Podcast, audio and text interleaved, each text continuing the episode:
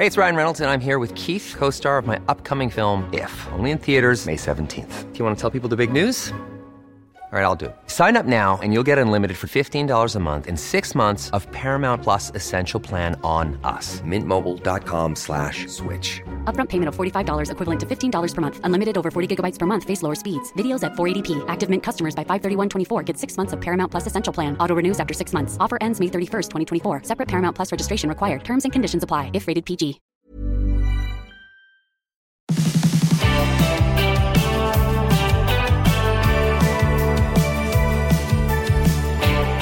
Are you stale? Are you in a rut? Or do you need some type of change or career change? Maybe you're being a good person by being loyal to your employer, but it's only of benefit to them and not you. Now, this stuff can come up regardless of our career changes, but we're going to touch on finding our passion, finding fulfillment, which will lead to unlocking your income even after years in the same role. So if you're at a stage where you're currently questioning all that there is in your life at the moment, well, this episode's for you. We answer a listener's question and we go deep about being in the one job for years. Can't move because I feel I'll be letting my boss down. So whether you're an entrepreneur or a small business owner, whether you're a nine to five employee or somewhere in between, this chat today holds the potential and it may act as a catalyst for you to make a change. It doesn't have to happen right away, but you can start to get the wheels in motion to make the change, to become unstuck, to become fresh and not stale. We spend way too much time at work in this life, so why not do things that we are actually passionate about? So focus on what you're doing right now and just ask yourself, do I want to be doing this in three years' time, in two years' time, whatever that time period is? Only you will know, and you can start to get the wheels in place today. But we couldn't record and share this episode without our friends at Sharesies. Investing regularly can help you grow your wealth over the long term. And with the Sharesies Auto Invest feature, it's never been easier to put your investing on repeat. I put all my money stuff on automation, on rinse and repeat. Investing is no different. All you need to do is pick and order the amount you want to regularly invest. Make sure your wallet is topped up and Auto Invest will place the orders for you. Now, you can get ten dollars added to your account when you sign up to the Sharesies platform using the exclusive promo code M M M. All investing involves risks, T's and C's and fees apply. Thank you, Sharesies. My name's Glenn James. Today we're joined by John Pidgeon of My Millennial Property. You're listening to My Millennial Money.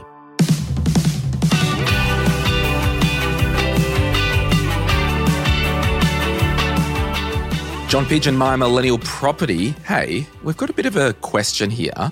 Lachlan emailed in a question, and you can jump on a website and email in any questions. A lot of the time, if you just email an audio question, team at sort your money out dot com, we'll probably play it because it makes for good podcasting when we hear your voice. But there's a question here from Lachlan about his career, and I wanted to have a bit of a chat about it with John. So let's have a listen to the question. Hi there, relatively new listener here, and I love the content you're putting out. I'm looking for some advice from an outside source on my situation. I've been a cabinet maker for fourteen years since I left school. It has been a testing career, having been through redundancy, mistreatment, a liquidation, and a factory fire. I'm currently two I C of a company building custom solid timber furniture, working six-day weeks and constantly on the verge of burnout. I stuck it out all these years to get to this point, but I found it has not been worth it. I'm proud of my work, but I have lost my passion, and I'm not earning anywhere near what I want to be. On top of that, it is clear to me that the company isn't doing well. My boss has mismanaged and micromanaged it to a point that I don't see how we can even be profitable. Whenever I try to talk about it, all he does is brush it off.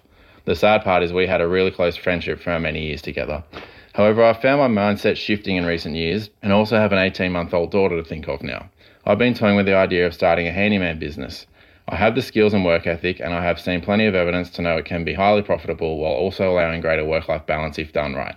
My predicament is being scared to take the leap in case I fail, and also knowing that if I were to leave my current employment, it would likely be the catalyst to the business ending, even though I feel the writing is on the wall. I feel my best option would be to start part-time one day a week to slowly build the business and also not leave my boss in the lurch. The burning question is, how do I stop worrying about my current employer and focus on myself while also managing the fear of the unknown? Would love to hear your thoughts. So John, a lot going on there. What are your initial comments to Lachlan? Yeah, it's it's a common situation I find. Well, whether we're climbing the ladder or not, we're just we're just passionate about what we're doing, and we're trading our time for money, and hopefully our income's increasing along the journey. But those two things of passion and income uh, are, are somewhat driving us. But by the sounds of it, he's actually lost both of it. The the passion's gone, and the the income side of it isn't maybe what he expected, or not no longer relevant for for his time in life. Um, but the big thing is for me is now he's started a family. So often what I find with people starting families is priorities often often change, and just climbing the ladder in the corporate world is is no longer enough. Um, so those three have culminated in what the hell am I actually doing? Um, and, and that common part of also uh, I'm in it, I'm a, a loyal, uh, well-serving part of this business, and I'm thinking more about the business and, and the owner than I am my own situation. So hats off to him for for, for thinking that way. But, yeah, if you, if you want to put it raw, he's he's got to look after his own backyard, doesn't he? Yeah, so what does he do? Does he start his own business, or does he find another job in the same industry? Mm. Oh, look, I, I think... Does he really want to start his own business? Is he an entrepreneur? Is he is he got that burning ambition to do that, or is it just a band-aid effect? And if it if he does really want to do it, then I would I would be going that way for sure. And he's taking control of his own destiny. But um, young family, there's there's risks associated with that, which no doubt is uh, is make, impacting his decision. What would you do? Yeah, I look. I wrote down a heap of notes as we were listening to that. And there's four broad categories that are present in Lachlan's predicament. First and foremost, I will be sending Lachlan a copy of our book, Sort Your Career Out and Make More Money, because that will help really set the new path. And if he's been doing cabinet making for fourteen years, I would imagine he's probably around late twenties, early thirties. Uh, so the four sections that I think he's got kind of happening. The first one, he's got this business loyalty. If I leave, the whole thing will fall over likely. I've got to stay. It's my responsibility. It's my duty. I've been watching The Last Kingdom. You know, it's all about the kingdom and not me personally. So there's that. Uh, the second one is the income. Uh, he's probably working for less than what he could get out in the market doing exactly what he's doing. The third one is the passion slash fulfillment. As you said, John, it's kind of dried up. And usually what you find is the income and the passion thing will kind of roll in the same, because the more passionate you are about something, generally the more income that you will attract, because you dial in and you're happy to be there. And the fourth one is that whole, do I start a small business? Do I be my own boss? So I want to talk about the first one, the business loyalty. At the end of the day, mate, your current employer is a functioning adult. And his lack of business planning, his lack of business running and operations and all that isn't your problem. My team here at SYMO, it's not a prison. No one has to be here. One of our values is here by choice, own it. So we're all here by choice. Me personally, as a business owner, I'm trying to get rid of key person risk in my business. So each department has more than one person, because if someone wants to move on, well, the business shouldn't collapse, and it's not realistic for me to have this blind loyalty back to the business owner. So mm. you need to really let that go, mate. Um, it's not your problem. You've got your own family to worry about. Old mate's not going home from work each day saying, well, I hope Lachlan's family's taken care of and I hope Lachlan's fulfilled.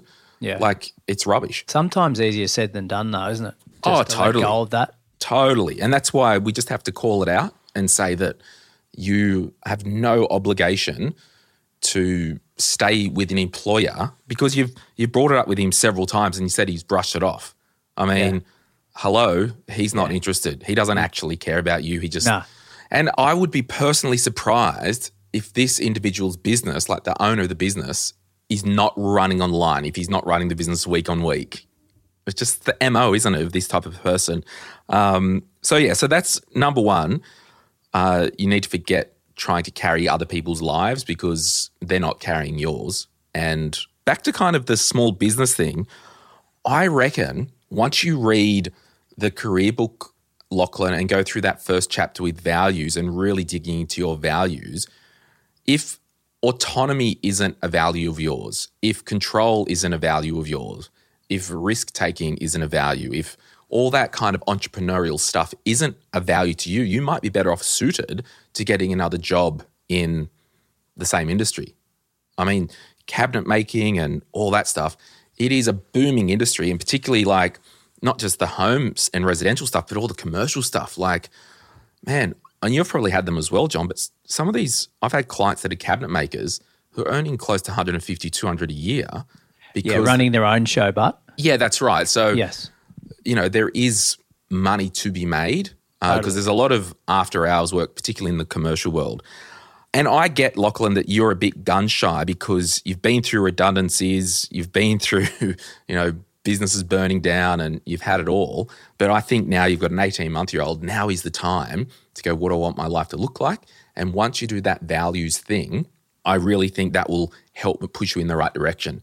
But on the issue, John, of I, I actually really like the idea of maybe that taking one day a week off and staggering a change. Now, that could be um, staggering a change for handyman work. Talk with the boss and say, hey, mate, longer term, I've just come up for air. I've got the new family, talking with my spouse, and I need to be doing something different in three years. So when you're talking to your boss, you are kicking the can down the road. So it's not an emergency fire with the boss. It's like, mm. hey, this is going to happen longer term, medium term in my life. So having said that, can I take two, one, two days a week off to build my own thing? No intentions to stop this overnight, just giving you the heads up. And I reckon, John, like, far out, there's so much work for handyman stuff. Like, yeah, speak to yeah, all well, the local real estates. Do le- like, I honestly reckon in my leafy suburb here, if I did a letterbox drop and said, walking past lots of trees around, I can clean your gutters for a hundred bucks, call me. And just really put that hustle on and just start to get some money in the door. Yeah, and it's it's a an industry where you've got that flexibility, haven't you? Like as a as a teacher, you can't just say, oh, I'll go and do some extra teaching on Saturdays. Like whereas cabinetry making or, or whatever it is, handyman services, you can say, well, I can earn an extra five hundred thousand dollars on a Saturday, and you could actually build your business on Saturdays and still keep your five days a week. That's right. And but that's obviously his balance between the family time yeah. and income. And also, Lachlan, like, are you consumer debt free? Have you got an emergency fund? Are you running your own life on the line? Because you'd really want to get your own life set up first, then we can start to make these moves. Yeah. But how's this? Like, I reckon he would make a great handyman because he's had fourteen years of a trade experience. Well, I didn't tell you, but one of the properties, John, I had to um, get a new towel holder installed, right? Because mm-hmm. it, you know, they have fall out of the gyprock. Yeah, dicey. Yeah. So I said to the agent, yeah, send a handyman around. And this was uh, between when the existing tenant moved out and I was doing some other work. And I said, the handrail is on the floor in the ensuite. It just needs to be re-hung up. Yeah. Anyway, got the bill, two hundred bucks or whatever. Awesome. All out. I rocked up and the wall was patched and I'd left some paint of the same colour. No towel rail. They took the towel rail and didn't reinstall it. Sold it. Like, and I called the agent, like, what the heck? Um, they didn't reinstall. She goes, I made it clear that it needs to be reinstalled. Like, we don't want a bathroom without a towel rail. And I I had to get them back to re, and I'm just like. two hundred bucks for some gyprock.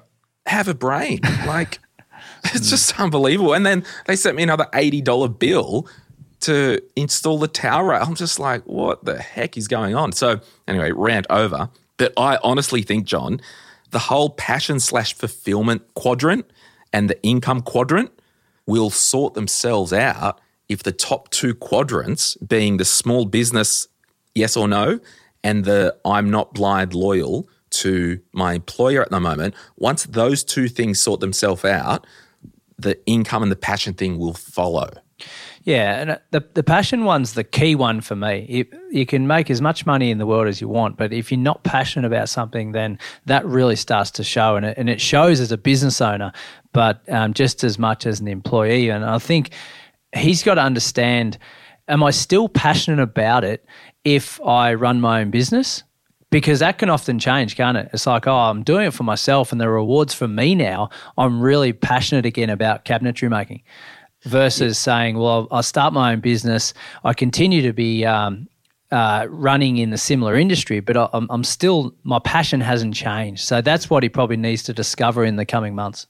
Yeah, or, you know, if we don't have the values kink of I want to run my own small business and do all that stuff, you know, he's a two I C at the moment.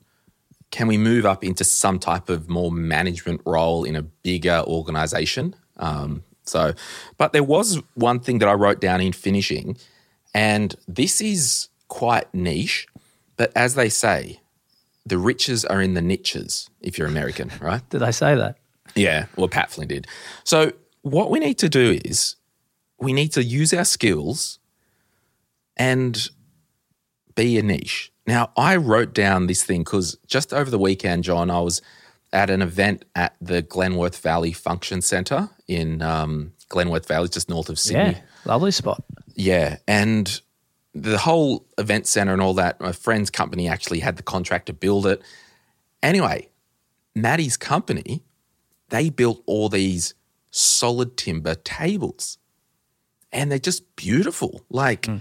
I don't know if it was spotted gum or something, but they were really heavy. And I'm just like, I need a custom hand-built spotted gum table. Like, yep. I want that because I've still got a table that I was given by a client eight years ago. And it's just one of those things where I just haven't found the right table. But I'm now thinking I want to buy a bespoke, maybe custom or hand-built table. Yeah. So the question is, does he have the room, the passion, the vibe to maybe start building this stuff on the side, start an Instagram account, I don't know, and get the word out there? Mm. Talk to some architects, talk to some builders and say, if you've got any clients building bespoke stuff, I can build solid timber furniture. Yeah, it's just a niche that he's got to be passionate about, I suppose, yeah.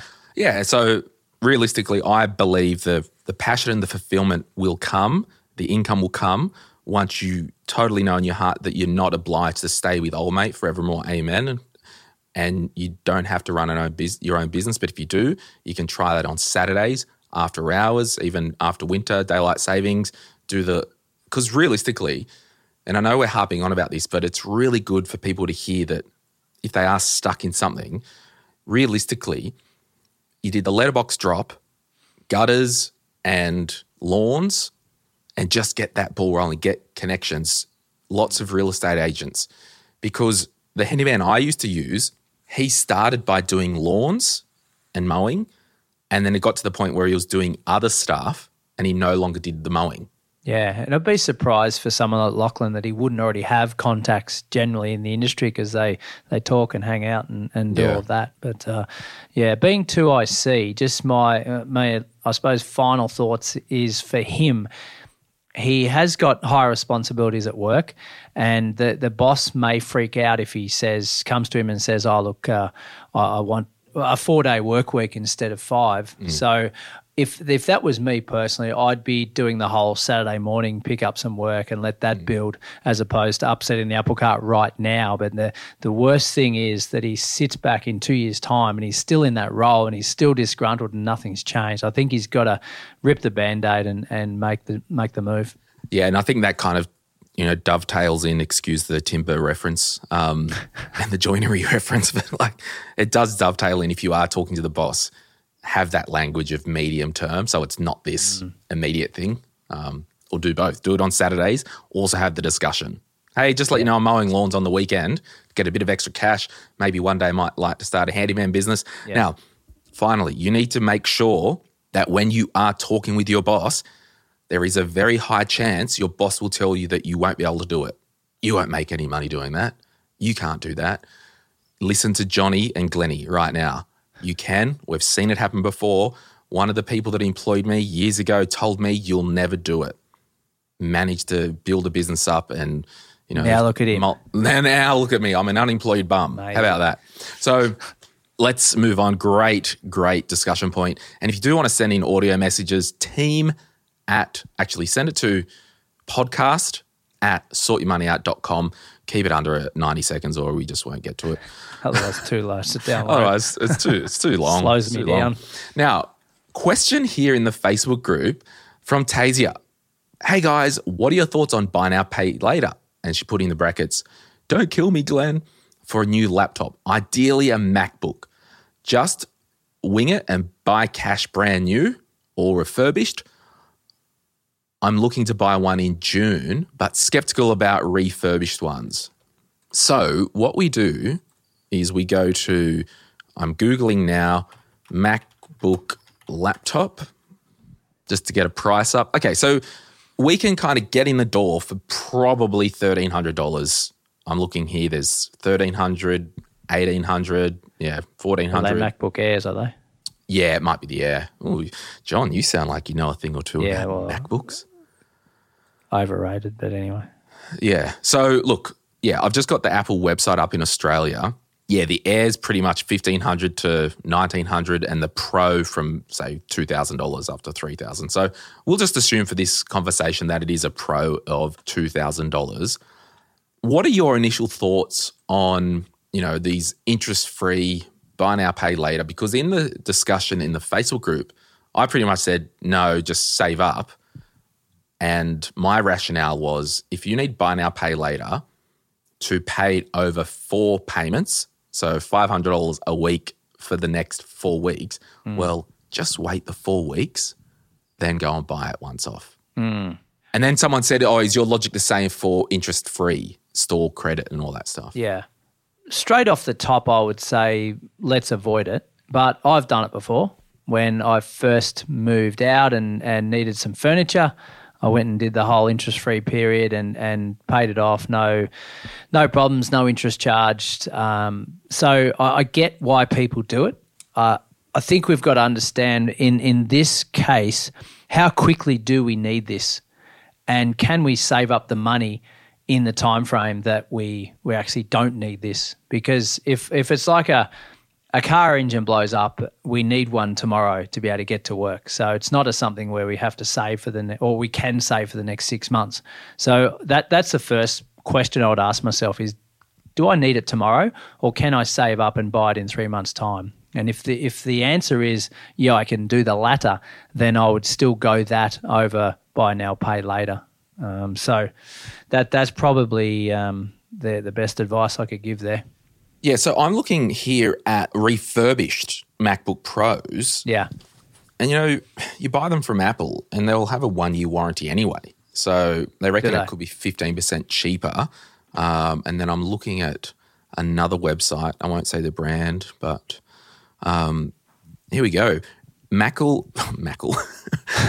Apple MacBook Pro, excellent refurbished. It's an i five, eight gigabyte, five twenty hard drive, thirteen inch screen, eight hundred bucks. So I've heard really good things in the comments with refurbished uh, MacBook. And really? This one has a, we offer a comprehensive six-month local warranty. Don't worry about buying extra warranty, uh, but I would rather you buy a refurbished one through either Apple Direct or some other website that has six-month warranty than uh, buying brand new through buy now, pay later or interest-free. Yeah. Now, a couple of things on the whole MacBook thing.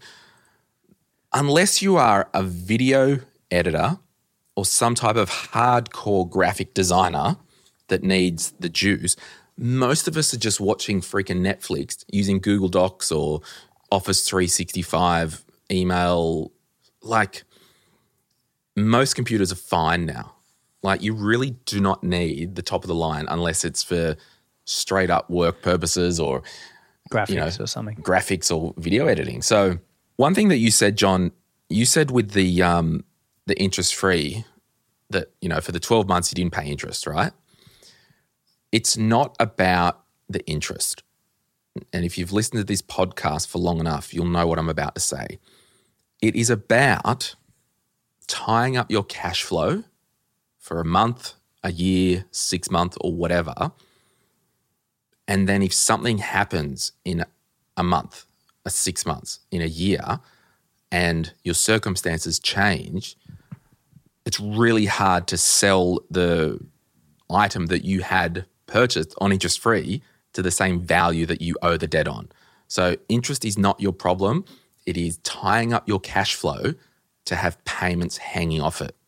So there was a heap of chatter in the group around, you know, interest-free and all that. And then I think someone talked about credit card um, balance transfers and whatnot, the whole credit card balance transfer, so that six months, twelve months, interest-free balance transfer, I would only consider it if, one, you've completed the Glenn James spending plan, and there's a link in the show notes if you want to have a look at that, and you might be surprised at how much it actually costs. It's very affordable, wink, wink.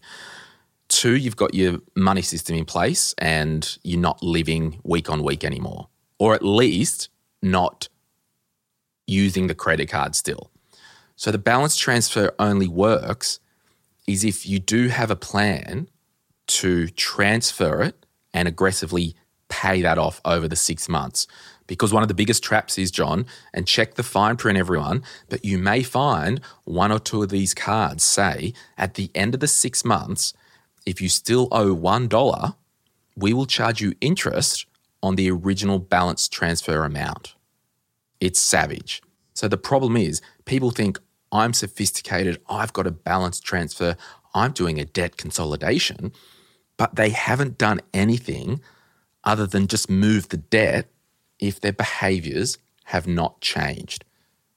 So my hardline thing with this, no buy now, pay later, and we know just recently the government have come out and said we're probably going to regulate buy now, pay later as a debt product. Mm, which it should be. So, so what if we need this straight away and we simply haven't got the funds? Well, because there is these circumstances where twenty-five years ago, I needed a couch.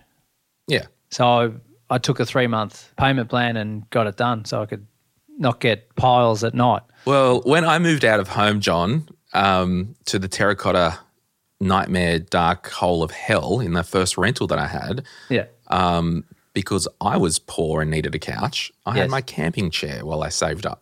Yeah. But that's the difference between you and I. Now, I don't – you're a bit special and like to be treated like a prince. Um, look, it's a good question. I don't know. I know that um, particularly – okay, number one, if you are needing it right away, I need a computer right away. Number one, likely you may be a uni student. You might not be, but if you are – there's computers in the university library. And this is advice and comments that people do not want to hear. No. There are local libraries that have computer terminals. Yeah. Like you can get access to a computer. You will probably have a smartphone. So I'm being very dramatic here. Yeah. And this is kind of what it leads to. A lot of people might not realise that laptops are one of the things that you can salary sacrifice through your work if they allow you to, and it won't attract fringe benefit tax. So basically, uh, the questioner, she could write in, she could ask her employer if she's working, hey, can you please salary sacrifice a laptop and deduct it from my pay? Now, this is the cool thing. I'm probably, probably, probably okay with having work by the laptop, salary sacrifice it, and asking if the employer can deduct it over the next month. Yeah, yeah. Or four pay cycle. I'm probably okay with that because that means that the laptop is purchased pre-tax and then the employer will be claiming the G S T back. So you could tell the employer, I'll pay it back, thanks, but also don't charge me G S T because you're claiming that back anyway. Mm.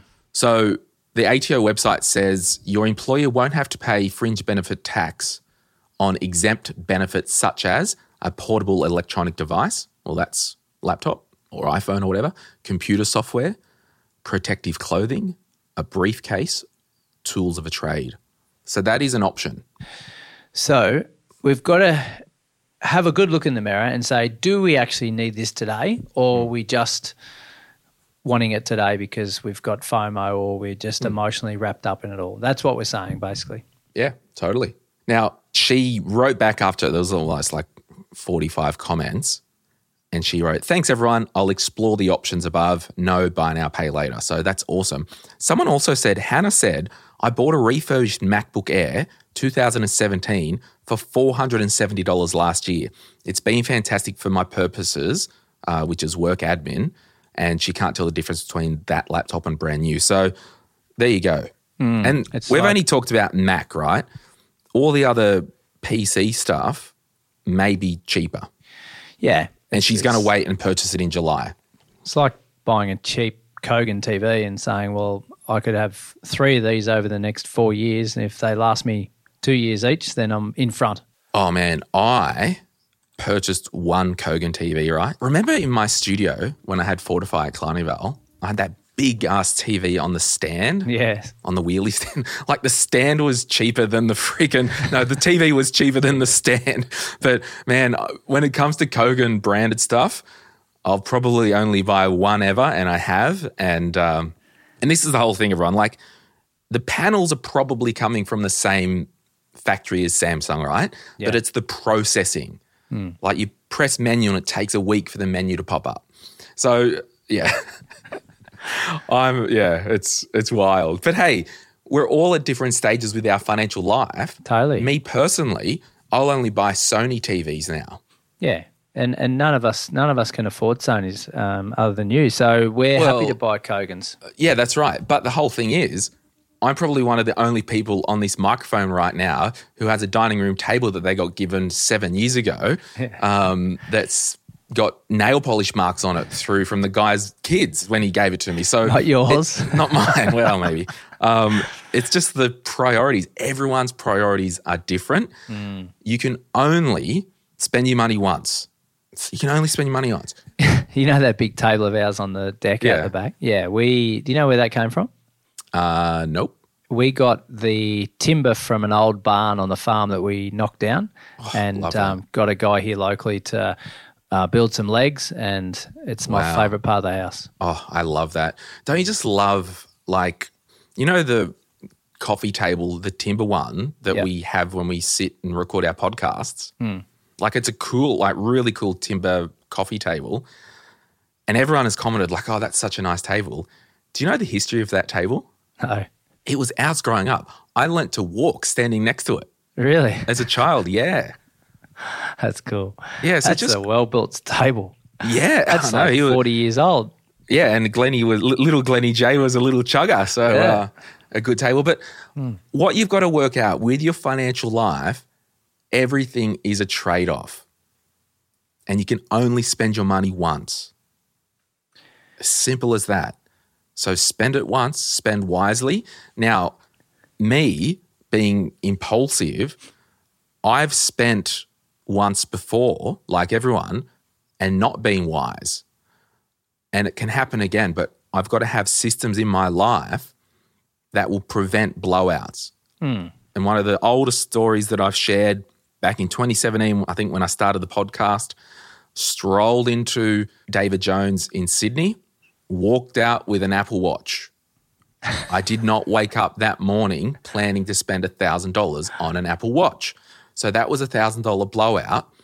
I've now got systems in my life where Glenny can't get his hands in the cookie jar without a bit of notice. Like, I don't carry a thousand more than a thousand dollars on my weekly spend account, so mm. it just can't happen. Where is that Apple Watch? I sold it to buy the Omega, and all the haters jumped into my D M. Um, but I actually valued the Omega, and I'll keep it forever, and it's increased in value. Yes. So, but again, I haven't bought a rug for the house. I haven't bought a new table. I've, you know, I've got no. My bedside table is a crappy, fantastic furniture one. There are some things in this life I don't care about spending money on. And you listening, there are some things in this life that you don't care about spending money on, and other things that you really love to spend money on. I can't wait till you buy your next house to live in. I'm just going to come and look at all these new shiny items sitting everywhere. Yeah, gosh. Nah, mm. I, I'm, I'm a good boy, John. All right, we'll take a break and we'll be back right after this. If you're after personal financial advice, don't get it from a podcast. If you would like help based on your own personal situation, head over to sort your money out dot com, click Get Help, and we'd be happy to introduce you to one of our trusted advisors. Our panel of advisors, mortgage brokers and accountants work with clients all over Australia, so they can connect with you wherever you are. That's sort your money out dot com and click Get Help. When you're ready to pop the question, the last thing you want to do is second-guess the ring. At Blue Nile dot com, you can design a one-of-a-kind ring with the ease and convenience of shopping online. Choose your diamond and setting. When you find the one, you'll get it delivered right to your door. Go to Blue Nile dot com and use promo code LISTEN to get fifty dollars off your purchase of five hundred dollars or more. That's code LISTEN at Blue Nile dot com for fifty dollars off your purchase. Blue Nile dot com, code LISTEN. Hiring for your small business? If you're not looking for professionals on LinkedIn, you're looking in the wrong place. That's like looking for your car keys in a fish tank. LinkedIn helps you hire professionals you can't find anywhere else, even those who aren't actively searching for a new job but might be open to the perfect role. In a given month, over seventy percent of LinkedIn users don't even visit other leading job sites. So start looking in the right place. With LinkedIn, you can hire professionals like a professional. Post your free job on linkedin dot com slash people today.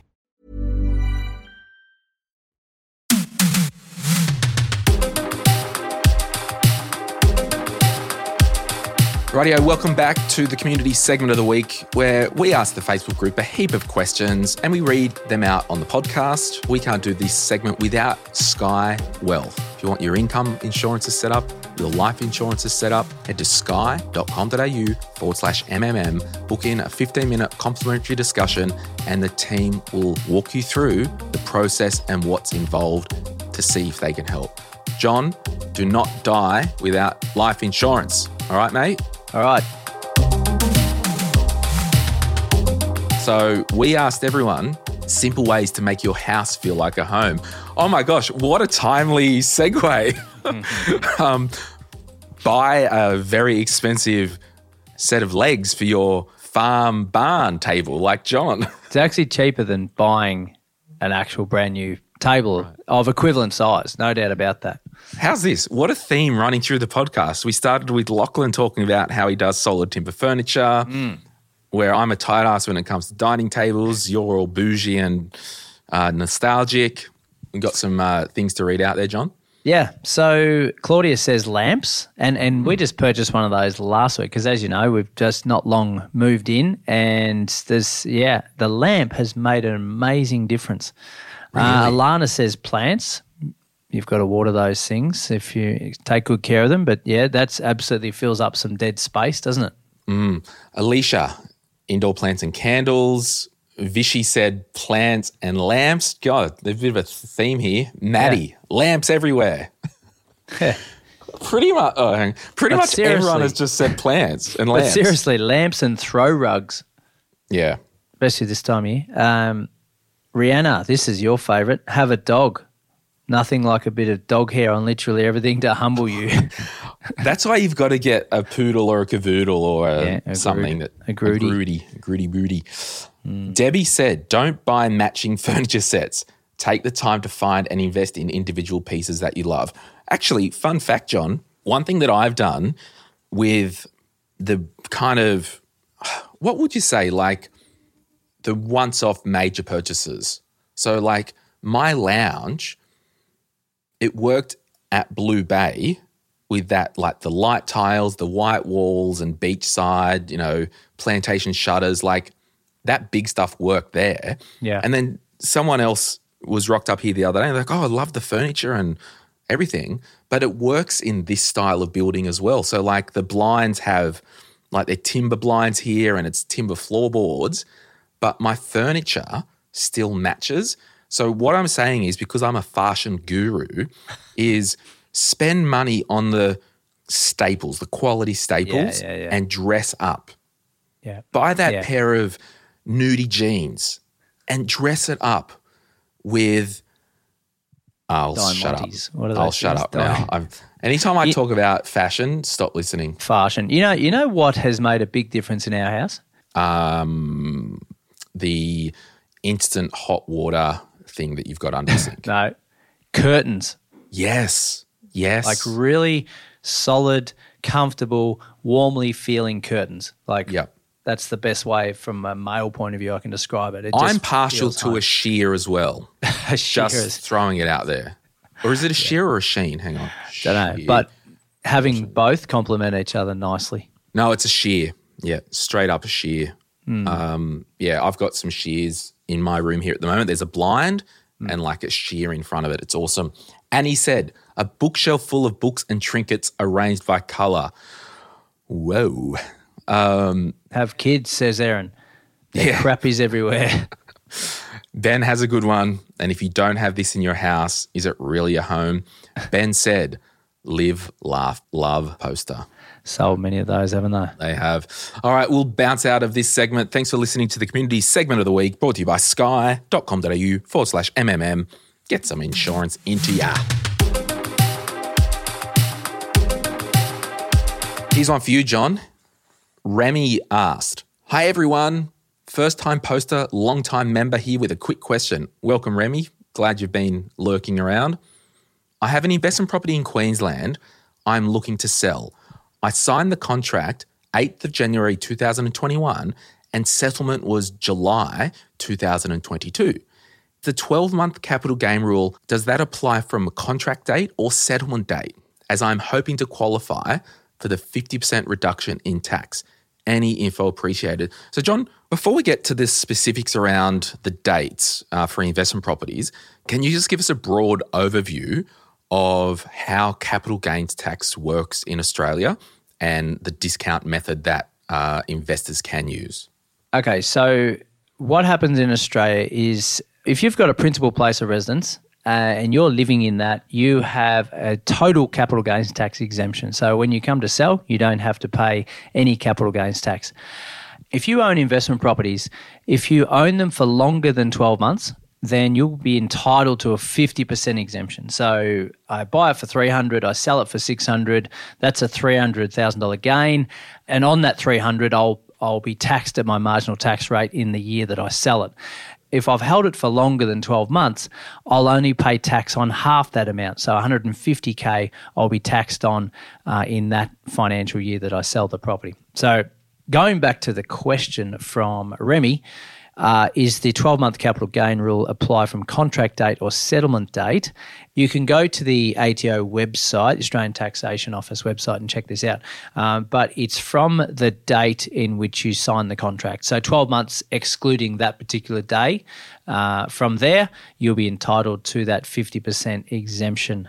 An example, like if you buy an off-the-plan apartment and you sign it on the first of January twenty twenty-three, this year, and the property settles on the second of January twenty twenty-four, you could sell it that day for a profit and get the fifty percent uh, capital gains tax exemption on the property.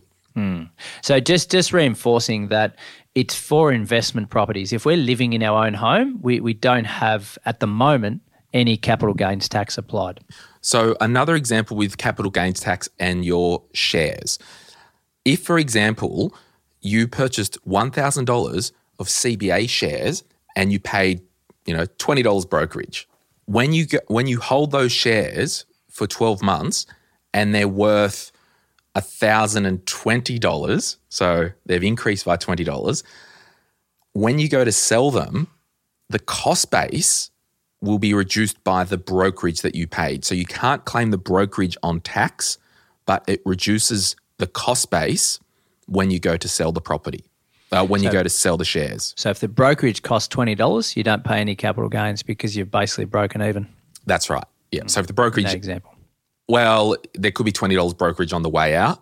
So the cost base could probably be the same price as the gain. Yeah. If that yeah. makes sense.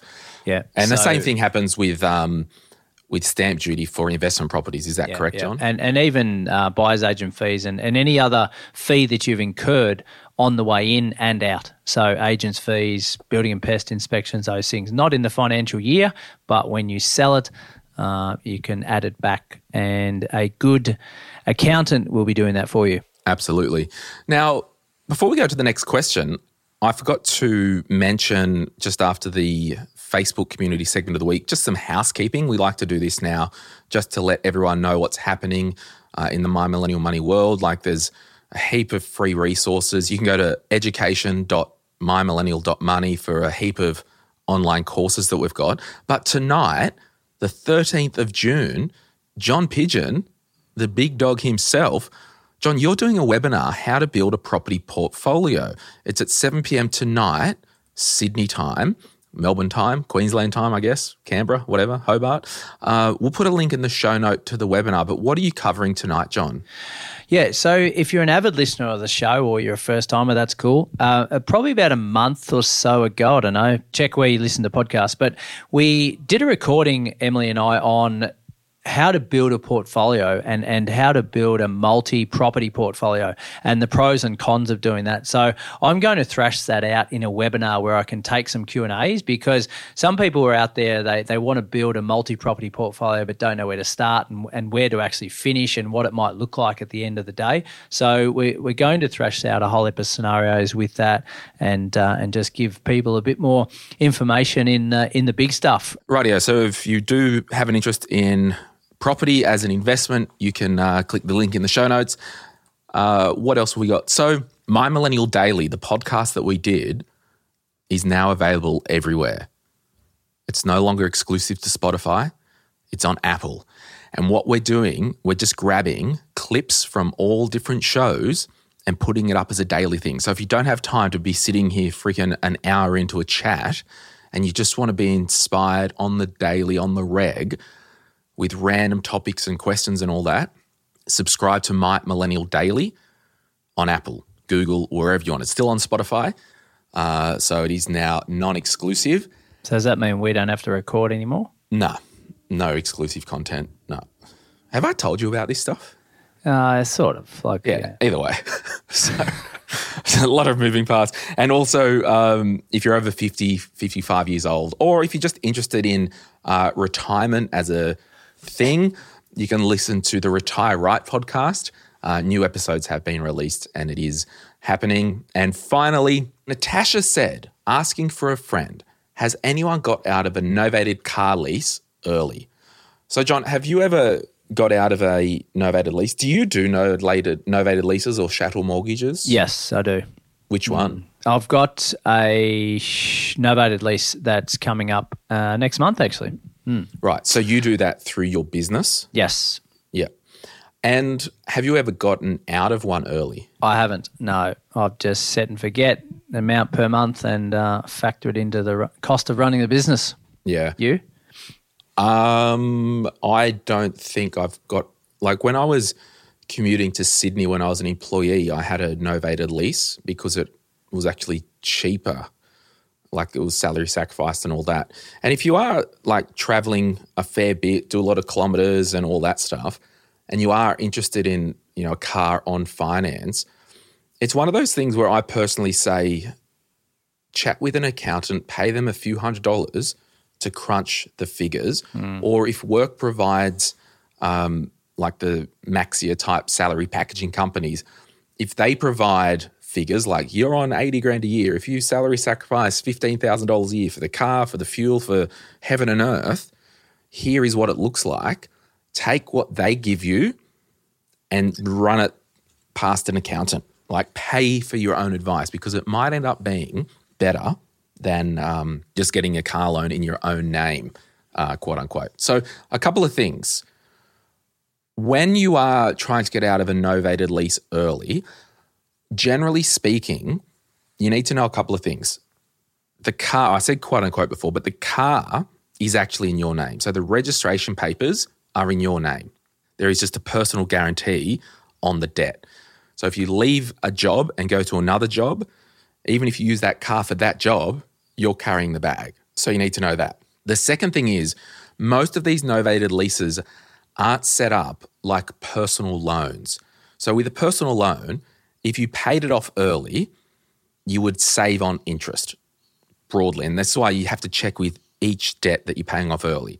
But with car leases and novated leases and chattel mortgages, at the start of the lease, they say it's six hundred eighty-two dollars every single month for four years. If you paid it off early, you're not saving interest. So you just need to know that. So you might go, well, I just thought I'd paid off. You know, I got an inheritance from Pop or Nan or whatever, heaps of money, I was going to pay it off.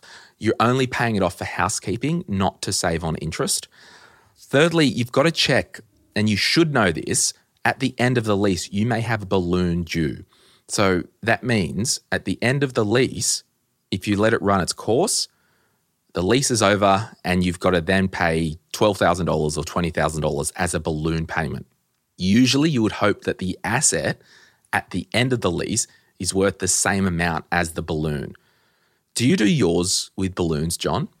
Yeah, I do. Um, and I think people get stuck with this because they sometimes don't quite understand how that balloon works. If you can choose what balloon payment you have at the end, high or low, but the higher the balloon payment you have at the end, the the lower the repayments will be through the duration of that loan, which effectively means you pay more interest over that journey. So you've got to get a balance and, and, and cash flow, what you can manage, but also not just getting totally taken to the cleaner with uh, with interest repayments. Yeah, so the balloon, if you, and most people have what, a twenty percent balloon? That's usually yeah. the standard, isn't it? Yeah. Like you wouldn't want it any more than that. You'd, no. Ideally like ten. Yeah. So for example, if I was buying a thirty thousand dollars car, I could say over the four years, I want to pay it off with a six thousand dollars balloon at the end, which is the twenty percent, right? Pretty much that six thousand dollars or twenty percent, it's basically an interest-only loan for the asset throughout it. So yeah. that's the dance. If you had zero balloon, it would be higher repayments because at the end of the loan term, there'd be no money left owing. But if you had a higher balloon, um, you've got more of an interest-only loan on that balloon. Yeah, so, more interest paid. Yeah, so yeah. that's what you need to check out, Natasha. Obviously, call the lease provider. They will generally give you a payout figure to a certain date. So they'll go, look, this is valid till the fifteenth of next month because on the sixteenth, that's when we take the next payment.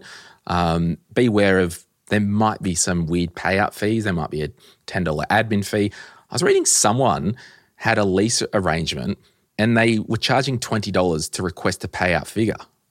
And all this B S is just why I keep away from any type of consumer debt. Mm. Just because I just hate having crap hanging over me. I hate wanting to just know something and then they're like, oh, it's twenty dollars. It's just like, yeah, it just irks me. So paying out the novated lease, it will be possible, but you just have to, one, factor in that there's a balloon, yes or no, factor in that Um, is there a payout fee other than just paying out the remaining amount, and just really understand that you aren't paying it out early to save interest. Yeah. And, and for Natasha and everyone else, I think if you're not getting major tax benefits by having a novated lease or a um, shadow mortgage, then yeah, you ideally you want to be paying cash, don't you?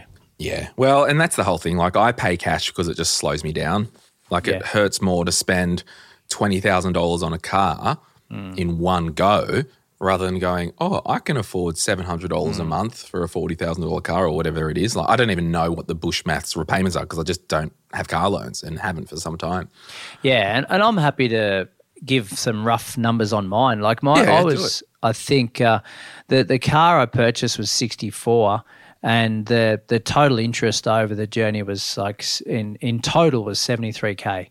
Mm. So I know that you can claim the, the G S T back being a business owner, and you can claim the, the running costs, which are the interest. So it actually, and, and the, the, the car that you buy is also important in terms of how much it actually depreciates, because some cars depreciate when you uh, sit in it, whereas others will perform pretty well over the journey as well. So take that into account. Mm. Far out, your one car is worth both of my cars. Yeah, well, I've got, I've got three kids and a dog, mate. Oh, yeah, rightio. So we divided up amongst five of us. It's actually not that bad. Yeah, right, okay. Well, let's move along. Hey, we're about done. Uh, good chats today, Johnson. Anything particularly stand out for you today? Oh, look, there was a lot about the home, wasn't there, and, and mm. uh, the timber. And uh, the carpentry and the joinery. It was uh, it was a bit of a yeah, it was a bit of a consistent theme throughout. Yeah, I loved it. Yeah. And everyone, thanks so much for listening. If you are new to the podcast and you haven't spammed your friends yet, or if you haven't for a while, uh, please forward this show on to anyone. If you listen and you don't subscribe or follow, hit a follow, leave us a review. We don't spend any money on advertising. We rely on word of mouth. So hopefully you've been entertained with the whole My Millennial Money thing. I've always wanted to create infotainment, and I've always wanted to have at least two of these three things covered when we record a podcast. Do you know what the three are, John? Uh, entertainment. Mm, no. Humour. But, oh, yeah, yeah. Slash so humour. Fun. Yep, fun. Yep. yep. Uh, knowledge. Uh, yeah, I'll call that information. Yep. Yep. And the third one would be John. Sure. No, so I like to always want to at least do two of these three things, fun, valuable, and practical. Because it, I reckon if we at least have it fun and valuable, awesome. Yep. If at least it's valuable and practical, awesome. So don't know about you, but I've been getting a lot of people uh, both in person and online um, talk to me about they've just started listening to, to our show, and, and the age of those people have been a lot older. Um, traditionally, we're on the younger side of things, but yeah, people older than me uh, have been wow. tuning in. So and you're basically a fossil. Well, it's mid. I call it middle-aged, Glenn. Right, right, yeah. Um, no, that's cool. Well, thanks yeah. everyone. If you're new, I've always like in the back of my mind, John, like, do we change the name from My Millennial Money? I was. I was thinking, I was telling the team this morning, actually, I'm like, I want to change the podcast name to More is More. What the hell is that? I don't know. Yeah, yeah. I, I find that you you always want to keep changing things. Well, that's my M O anyway, everyone. I like change. I like new projects. I got shiny object-itis most of the time, which I'm trying to curtail. All right, John. Thanks, everyone, for listening. Appreciate your support. We'll see you next week. Right. Bye. Bye.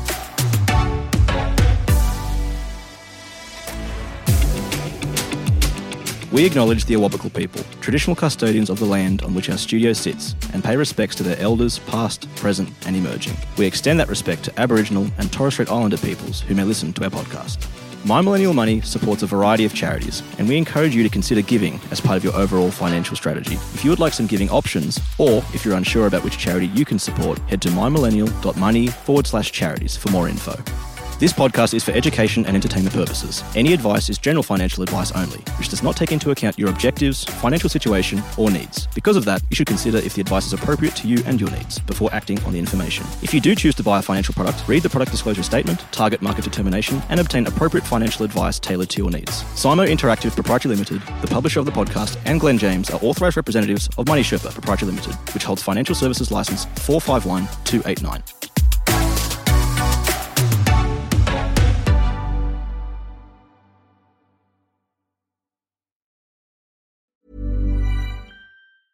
Mom deserves the best, and there's no better place to shop for Mother's Day than Whole Foods Market. They're your destination for unbeatable savings, from premium gifts to show-stopping flowers and irresistible desserts. Start by saving thirty-three percent with Prime on all body care and candles. Then get a fifteen-stem bunch of tulips for just nine ninety-nine each with Prime. Round out Mom's menu with festive rosé, irresistible berry chantilly cake, and more special treats. Come celebrate Mother's Day at Whole Foods Market.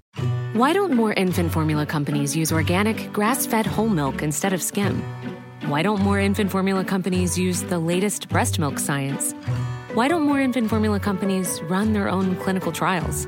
Why don't more infant formula companies use more of the proteins found in breast milk?